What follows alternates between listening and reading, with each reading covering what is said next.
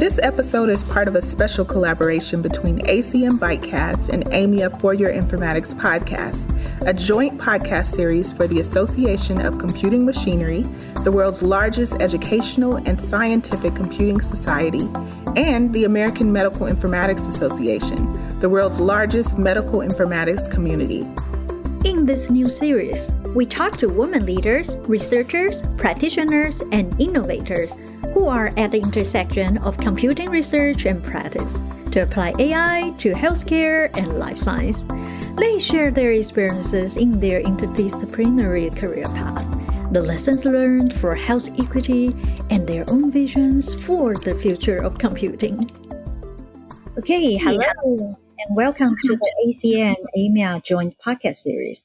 This joint podcast series aims to explore the interdisciplinary field of medical informatics, where both the practitioners of AI ML solution builders and the stakeholders in the healthcare ecosystem take an interest. I'm Dr. Sabrina Hsueh with the Association of Computing Machinery Bytecast Series. My co-host today is Dr. Adela Grando from the For Your Informatics podcast with American Medical Informatics Association. In addition, we have the pleasure of speaking with our new series guest, Dr. Regina Barzilay. Well, thank you so much for joining this podcast. And today we have a very special guest. We have Dr. Regina Barzilay, and she has a very impressive CV.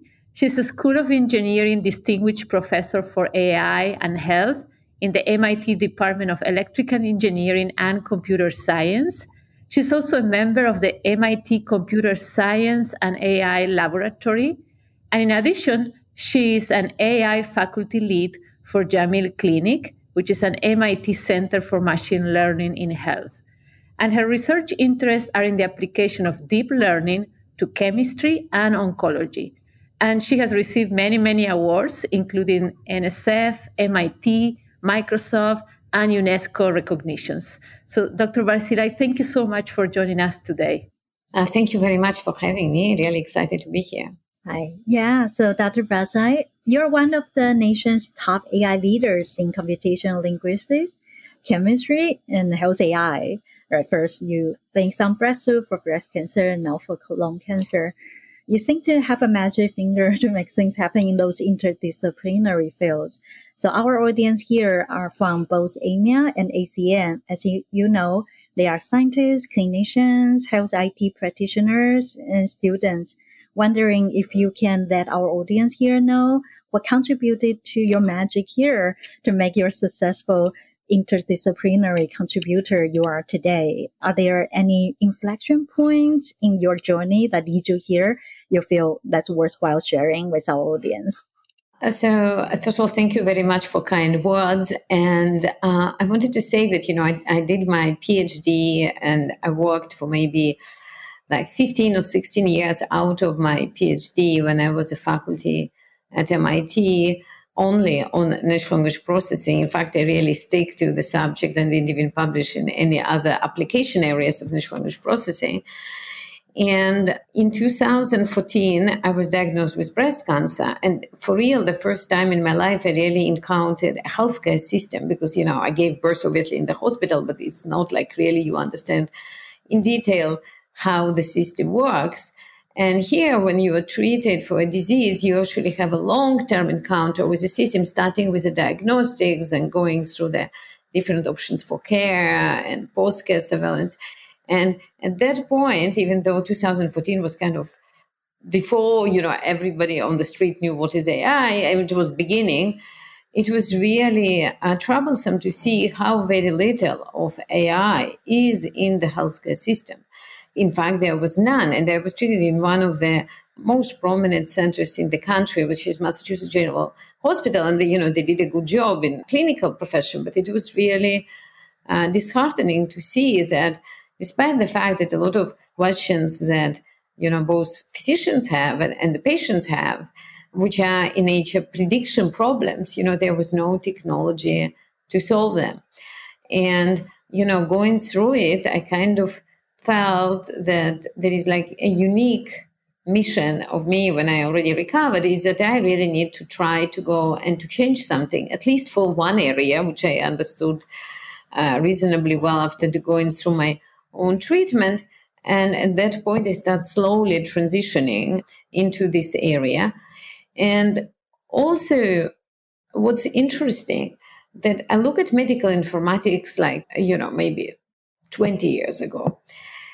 And a lot of medical informatics, I didn't find, you know, it's particularly interesting. So why do you need to do something for medical informatics if you can just do an NLP tool and apply it to medical informatics? You can just apply it. And you know, and there were a lot of issues with the tools. Um, so I didn't feel that we can actually deliver something that's going to, at the time, dramatically change care.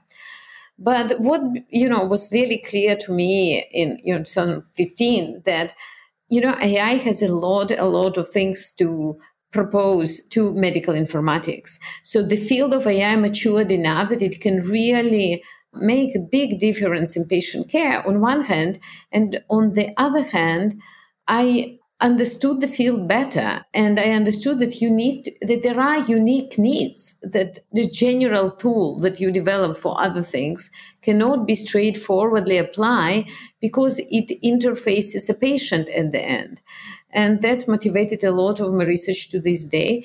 And also you know it was really funny when i started working on chemistry i actually didn't see again after my own treatment you know i was kind of in exploring state and somebody asked me to join the grant on utilizing machine learning. It was not even for chemistry, it was extracting from chemical literature. I said, okay, fine, maybe. I didn't even see the connection to health.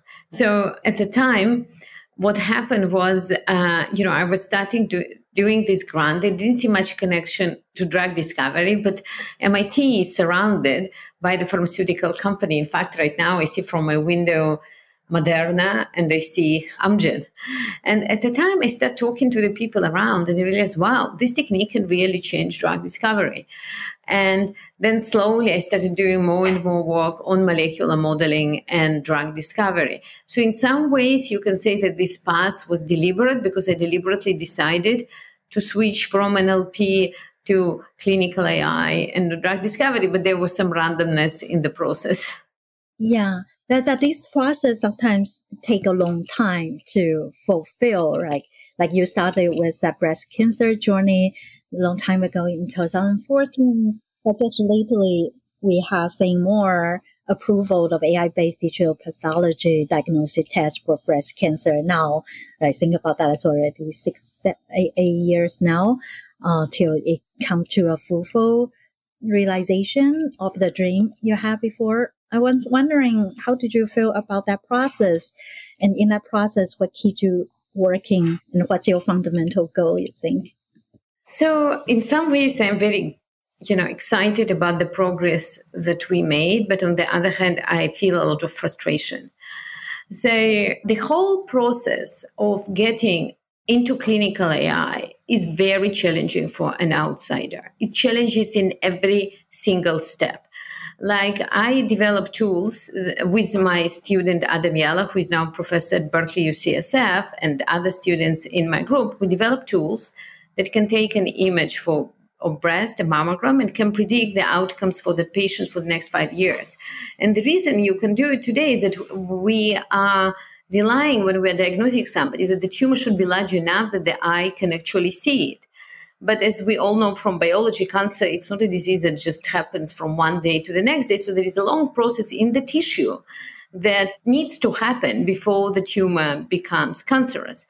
And what machine can do that when you train it on a large number of images, where you know the outcome of this patient for five years can actually look at the image that today the doctor would say this patient is fine. It can actually say, no, this patient is likely to develop the disease within very short time.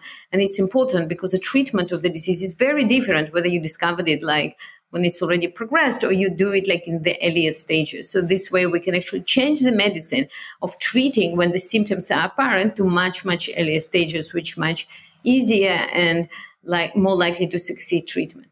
However, again, if you look at this whole process, how did we get in? It took me two years to get mammograms. To this day, in this country, there is not one publicly available data set of mammograms. They identify mammograms that if you are a computer science researcher who want to contribute, that you can actually go and try it. It just doesn't exist. And uh, if you're thinking about the amount of money that is in NCI and NIH, it's, you know, mind boggling. How could that be? And, you know, we, we, through the two years of this very, very challenging process, we finally got the data. Then you, you know, the next things that you need to do as an academic, you need to go and have funding to support your students to do this work. And again, I apply at the very beginning of this process, I applied to NCI and DOD has a special program for breast cancer. And we didn't get any funding. And when you read the reviews that we got at the time people were asking why do you use neural models and deep learning instead of using svm so it really shows to you that the reviewers were completely unaware of what is the state of the art. And at that point, I was so mad that I decided I'm not even going to submit them. There is no way. They don't even understand where the field is. You cannot add a tutorial together with your grant. So, uh, you know, I was very lucky because multiple foundations supported this work and we were actually able to complete it. But it shouldn't be the way that a computer scientist who is interested to contribute uh, either as a full time, as a part of their time, cannot bring their talents and their energy to this field because the barriers are so extremely, extremely high. And then we passed those barriers, we built the models, we managed to publish it in, you know, top clinical venues. And then you're looking at the process of implementation. It's again, it's very, very challenging. And it's not only true for breast cancer, because if you think about the last time that you went to the doctor, did you see any AI there? And the answer will be none. Maybe there is some AI that helps them to schedule you or do this kind of thing. But this is, of course, it is important not to underestimate it. But this is not something that will directly be changing patient outcomes. So the clinical system today, for very various reasons, do not find a good way to really take this innovation and this novelty and bring it for to improve patient care. And on one hand, again, as I said, I'm very excited because we developed this technology because there are already institutions that are using it. But on the other hand, the slow speed of adoption, the amount of non-research energy you have to put it to see it through is uh, still very disappointing to me. Well, thank you so much for sharing your personal story. I we could feel your passion, but also your frustration in your comments already in the first questions. And we want to continue talking about your journey. So we wonder, uh, were you confronted with interdisciplinary changes? You mentioned some of them already. And what did you do to overcome them? So the big challenge, the, the big interdisciplinary challenge is it's really a cultural challenge. And whenever you are, like, I'm looking about myself and my colleague at MIT, you know, you are kind of, that's how your scientific career works. You know, you, you're working in a field X, you're taught how to write papers in field X, how to obtain funding in that field you know about the standards. And whenever you're starting to branch out to this new field, this field didn't even exist. Like we were among the first one that started working on deep learning for chemistry. This field was pretty much built in the last seven, eight years, then a lot of questions arise. As I already mentioned, funding is one of them because the funding agencies like in places like NIH, they specialize in reviewing more traditional statistics rather than deep learning algorithms because just, just this is not in the reviewers at the time at least was not the reviewers training this is problem number one uh, problem number two when you start publishing the papers in the journals. I remember the first time when we put start writing the paper, you know, they are even structured differently than computer science papers. So you just need to relearn. After 16 years being a professor, I was relearning how do you write these papers so that they are acceptable to the audience very different style and finally after you've done all of that you need to push it through the reviewing process because unless you publish it you you know it's not uh, available to scientific community and again there is a lot of challenge for the reviewers in these clinical journals how do they read and how do they separate among the papers which really talk about the contribution from the papers which are not. And uh, this is a challenging growth process for the whole community. So I think that my advice to somebody who is considering doing it is really being patient and be aware that there will be a lot of failures and it's not going to be like your standard submission to ICML that you kind of know how to make it. And with a good likelihood, if the paper is reasonable, it would be accepted in the first or second try. You just need really to explore and be patient. And then there is, of course, another thing. How do you communicate with medical professionals that need to adapt it? So, you know, these people who are very busy, they have a lot of responsibilities to make sure that whatever they bring to the hospital is very safe and compliant with the regulators. It's not like you're just going to give somebody and say, oh, try it. So, and I remember in the beginning, I was extremely naive it was like, oh, I have this great thing. Why wouldn't you take it? It's like, mm, nobody wants to take it. So you really need to learn and to understand how do you talk to these people and find the right people that can actually help you to do the transition. So, so, so, and I'm still learning. I cannot say that I know I have a magic power to, to do it, but you know, I, let's put it this way. Now I am better than even a year ago. So, you know, it's a growth, ongoing, ongoing growth process. Yeah yeah, patience and communication are definitely important, and also communicating the values of impact with clinicians to see how we can have a common future together. Not to say that we cannot leave the room today without talking about ChatGPT and generative AI, as that certainly has been planned as an iPhone moment, right? Did you feel so? Did you feel that that has bringing more opportunities for communication and ease that burden of communication there? When, with all this generative AI hype that's coming up, that to say that there is a chance to improve efficiency and situation awareness here. Yeah, uh, I think it is extremely exciting that, you know, we have now these tools that are broadly used and it's truly amazing. And it continues to amaze me because I remember when I just started doing my master's in natural language processing and I took my first class, there was not even one example. It was in like 95 or 96. There was not even one example of program doing anything, like nothing. It was kind of theoretical class where you learn the grammar and stuff. So seeing that, and then you know when I started at MIT, roughly during the time Google put their first machine translation system, it was kind of funny because people will try different things see and see how it works.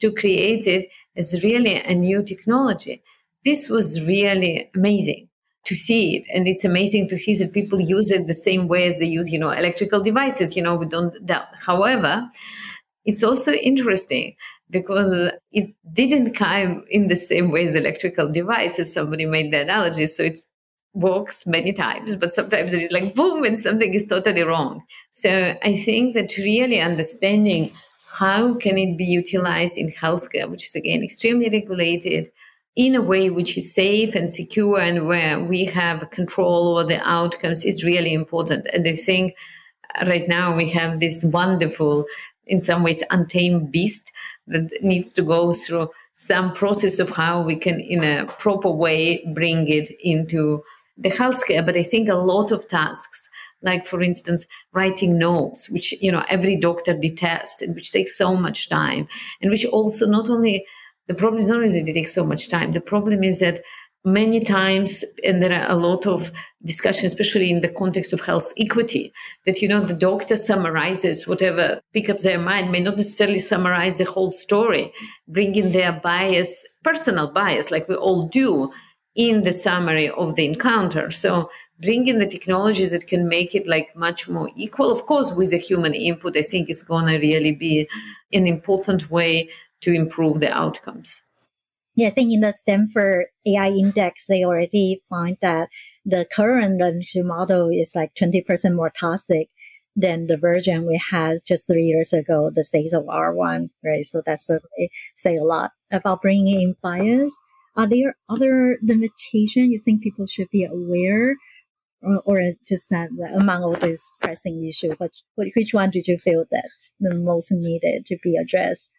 You mean to be addressed in, in, can, can you be more specific? In which area do you, for, are you for the, this uh, new trend of coming up with using language models for generative AI? So, so I think one of the central challenges is again to improve models, and we work on it at MIT. There are people who work, of course, at other universities. Is how do you really quantify the uncertainty? Because we always had this misconception, and it relates to interpretable AI and others, where we say, "Oh, human." If they see it, they can decide what is true or not true, what is right and not right. But the problem is that our capacity, our knowledge is limited, our capacity recognize patterns is limited. So it can fool you completely. And, you know, I was, uh, one of my students defended in as a joke.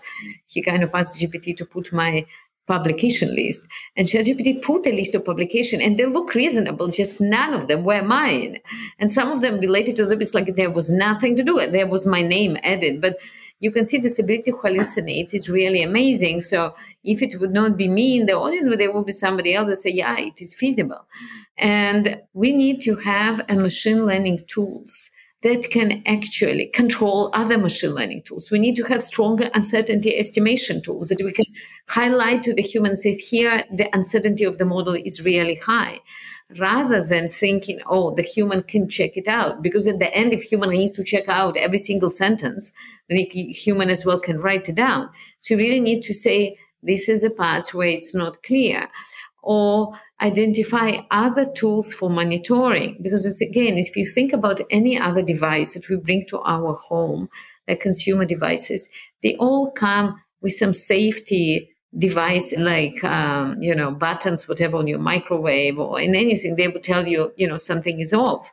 So we need to create for these models a mechanism to tell us when they are unsure and make it part of this decision making when we stop relying so much on human mind because it is limited.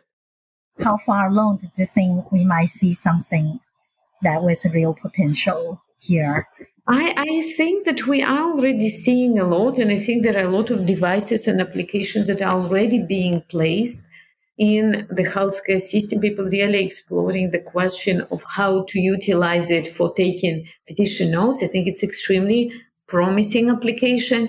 I think for instance, even asking questions, uh, like patient who is prepared for procedures or who has a question, even that's type of information. So, so because the patients today are doing the searches on Google when they, they have questions because they don't have access to the clinician 24 7, but having a machine help you can really be important for that. Yeah. And also humanity, right? You mentioned in your previous interview with Dr. Les Freeman that one of your favorite science fiction is of Algernon where we see that the augmented intelligence didn't necessarily lead human to a happier life ever after. What did you see that we in the middle of computer science and medicine can help add humanity here? I think it's a slightly different point. The point is, mm-hmm. I think there are two different points. One is there are a lot of tasks that we have today, which are very mundane, which take a lot of effort, and we are relying on humans. Human resources are limited. Even if you are in the best healthcare system, unless you have like private physician to whom you can call 24 7, which 99.9% uh, of us don't have, you really can benefit from getting information for not being the one everybody joke at Dr. Google and clinicians are very skeptical about it. But on the other hand, you are thinking about, you know, any patient before you have a procedure, you want to get more information, you go to Google. What is the alternative? Of course, if there will be a doctor to whom you can call all the time, you would use it, but, but we don't. So I think that providing better information services would really make a difference, like it made a difference you know how our shopping experience got improved with amazon or how our you know booking uh, reservation booking even you know your cell phone which recognizes your face you don't need to, to type the password. So there are millions of things that got significantly improved with this new technology. Now going back to the question what i meant when i said in flowers for algernon there is always assumption that you know the smarter you are you know the happier you are in life. And as a person, it's not about the services that are provided to you that they're smarter. And um, I think the book made a very good point. There are many other aspects in humanities, not only your smartness, that contribute to your overall happiness. I see it as a faculty at MIT. You know, I see it as a person.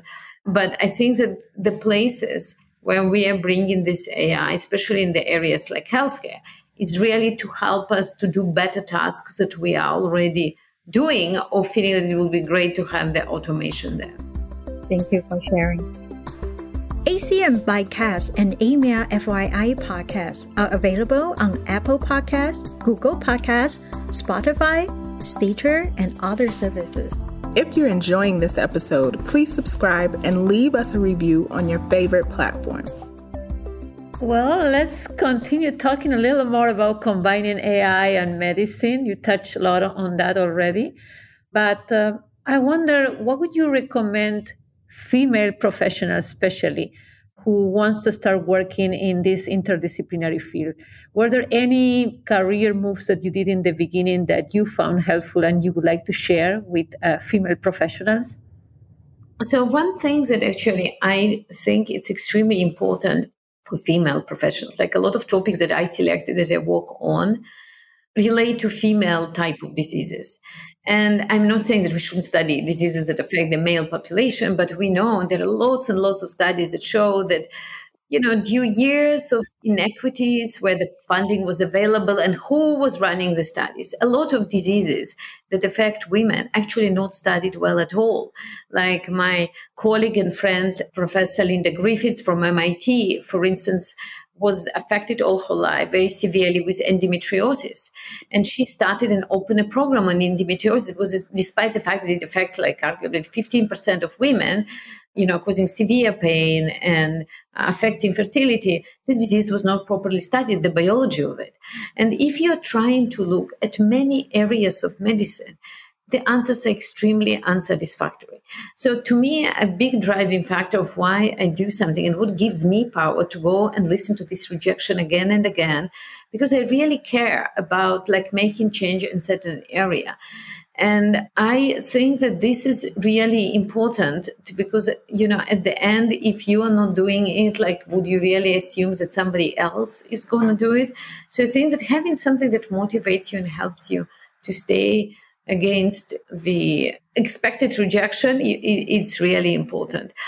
And also, what helped me, I think, you know, I firmly believe that there are lots of people in the world who want to help you uh, and even though you may not know who they are, especially when you're looking into disciplinary and you know you're looking there is like this whole mass of people at MGH or whatever.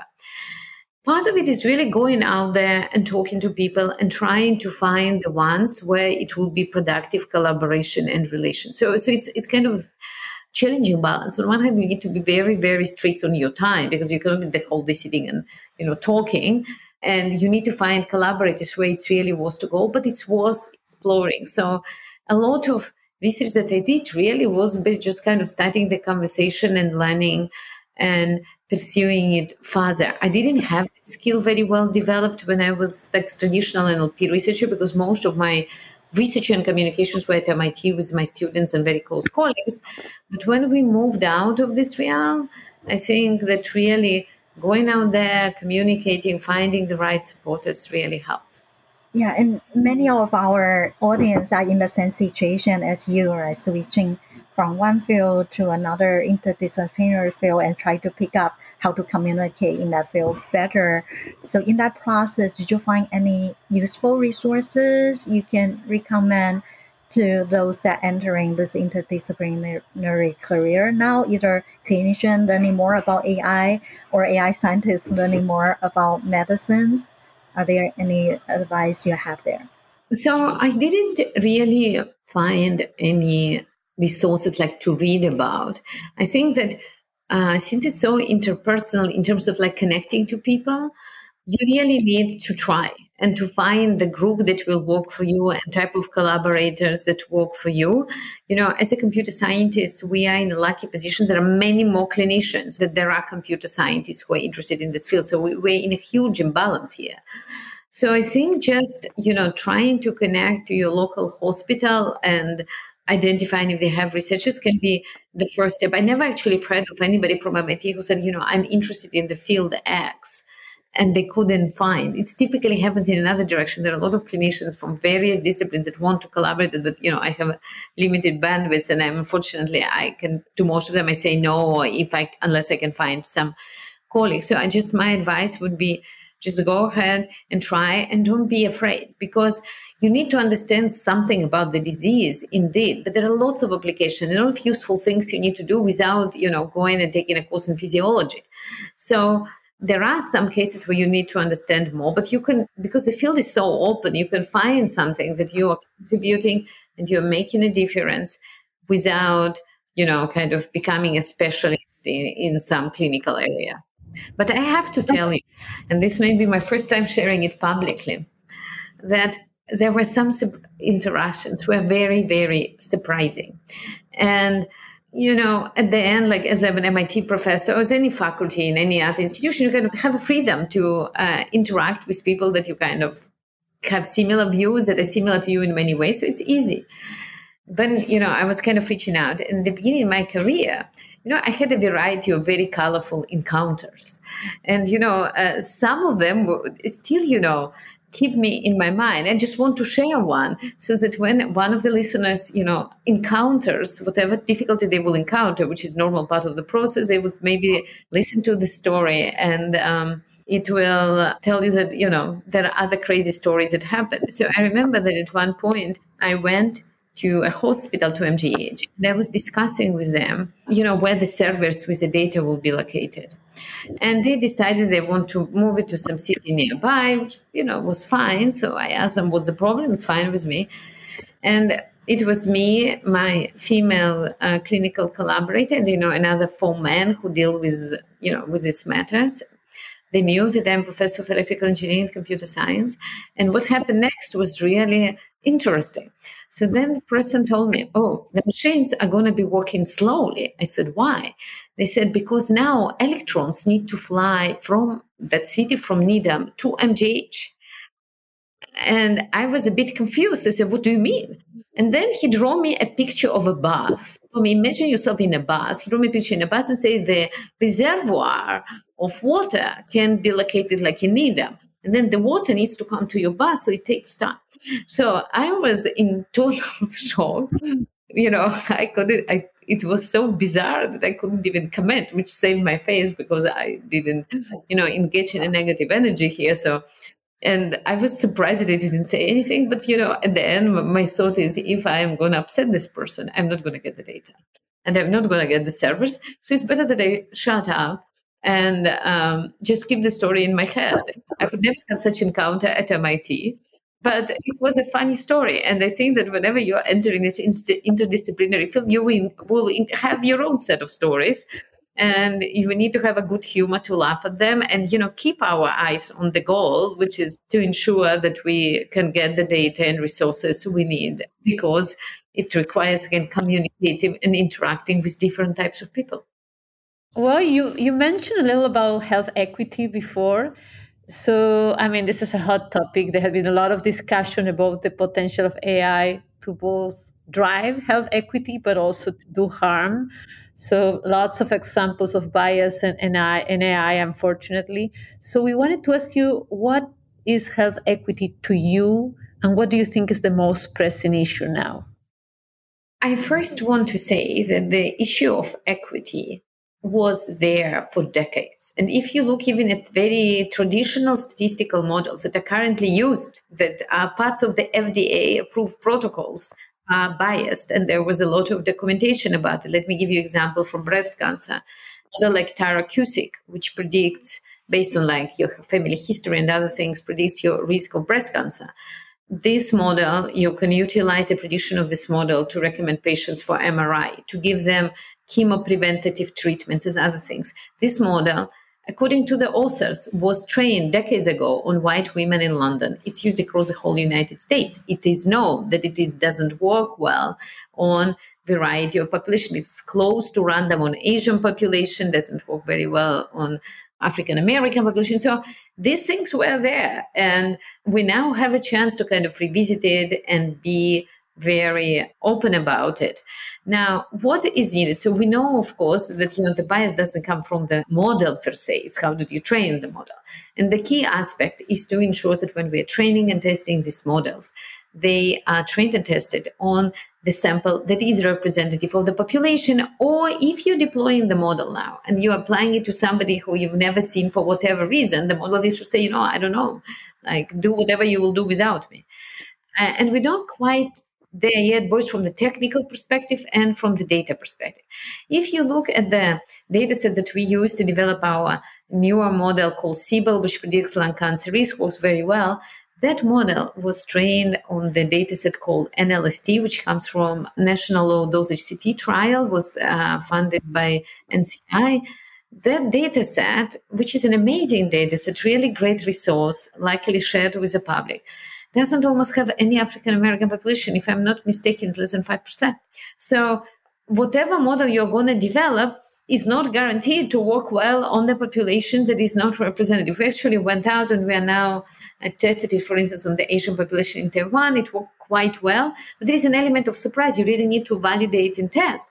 But you can say that whenever these type of resources are released by federal bodies, we need to ensure that they are really representative of all of us and not just a subset of the population. This is point number one. The point number two relates to FDA regulations and to deployment. And I know that AMIA is very much involved in the process, but there is a big question. When the tool is already in production, how we can ensure that it doesn't do mistakes and it runs on a person who is different. And now the implicit assumption of the regulation is that if I publicize about this tool, where they were trained and when they were tested, the doctor can make this decision, but how the doctor can make the decision? Computer scientists who develop the model cannot do this decision. We cannot just look at the statistics and say, yeah, this patient is different because in addition to you know known things like gender age race there are many other things how one can be different and we really need interregulation again remove the human intuition as a main way to decide whether it is good or bad but to have these very strong statistical models again of say no you cannot be using it on this patient.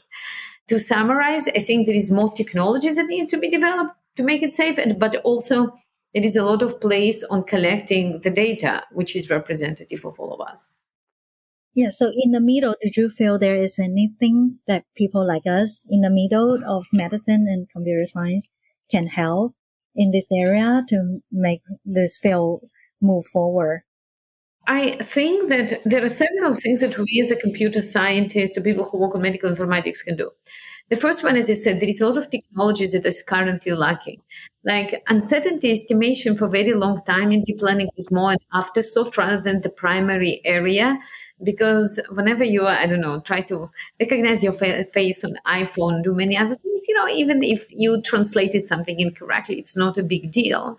While here we're talking about high stake applications where certainty is really important. So, like, really producing more tools in this area it would be, I think, influential for the field. There are separate kind of unique needs for medical applications that I think are still unmet by the technical community. But I also think we as a professional who kind of understand technology and are interested to apply it to this important area need to be very active in regulatory process because we are trying to regulate technologies It develops really fast. The, for instance, FDA uh, regulations that came out, they're antiquated at the time that the technology is published. So there is like a huge lag.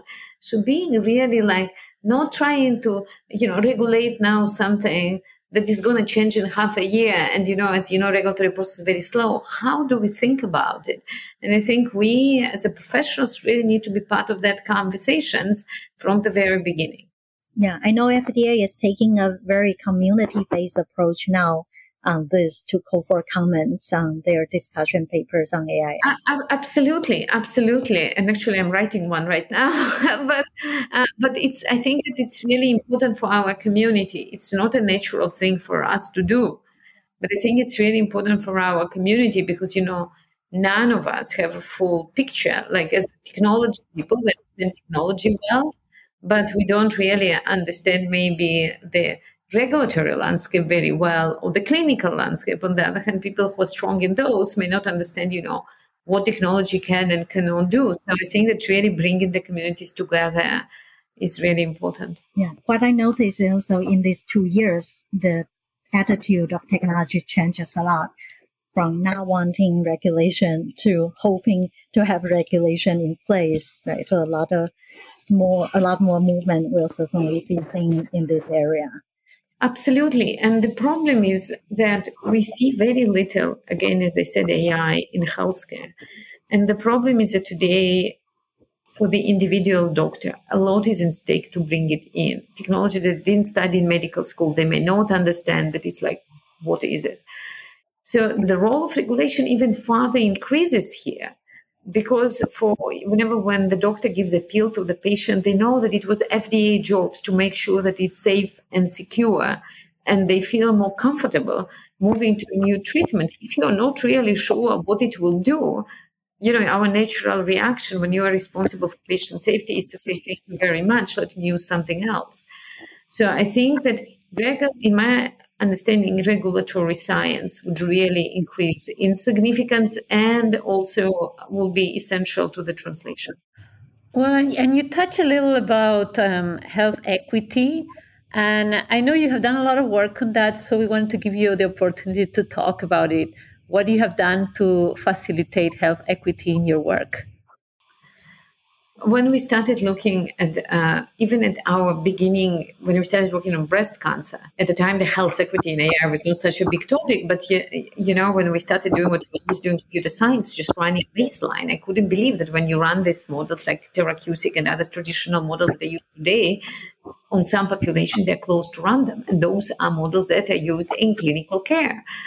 And it became to us very clear that we absolutely have to when any tools that we develop besides like you know training and testing on the same population this is your first step is really to do broad testing in other populations. So, for instance, in Journal, uh, Journal of Clinical Oncology, we, when we published the results of our risk assessment model for breast, we tested the model in seven different hospitals. Some of them were in hospitals which are primarily treating African American population, like Emory Uh, in Atlanta. Uh, others were places like Taiwan, which clear, clearly focuses on Asian population, in Israel, in others. And we really felt that before we put the model, we need to ensure that it works across all these different types of people. And in this case, we demonstrated it. Similarly, when we published Sybil, you know, it was trained and tested on the data from the trial, but then we tested it in Taiwan and we tested it in held out MGH population. And we are now focusing even to further expand the reach of the testing. But in parallel, we started working on these tools that really tell you whether the model is calibrated on a population. Can you trust and certainty that the model gives you? And how do you teach the model to abstain? And also, even like all the sort of ad hoc decisions that we are making. If I give you now the model you're in hospital X, how many samples do you need to collect to ensure with certain probability that the model is calibrated well? And, you know, like when we started this, I said, let's just do 10,000. And in many hospitals, 10,000 is a lot. But maybe in some hospitals, you need 20,000. Who knows? Because it really depends how different is this population. So creating an appropriate machine learning tools that can you know, really instead of just doing a decision from my head, like really proper mathematical mechanism is really important. And we are working on developing these types of tools. Yeah, we need to wrap up now. But before we break, we want to mention that in AMIA, we have started hosting a series of events for AI Evaluation Showcase to bring out more health AI practitioners to discuss how to evaluate health AI. And, and in ACM, KDD, for example, we are also hosting a series of events to hopefully to bring those two groups together to discuss more, right? So as to encourage the self-regulation industrial standards will emerge. Yeah, we're hoping to see more participation from your group as well. Great. And in the meantime, did you have any parting words for us here before we break?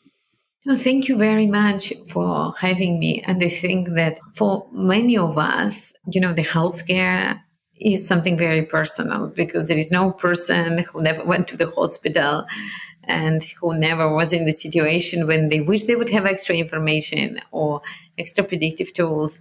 And I think it's a great area, even though it has a lot of, as we discussed, challenges. It's very rewarding to see how the change happens. And I would, I'm hoping that there will be some listeners who are considering to expand their interest in this field that uh, it would encourage them to explore this opportunity.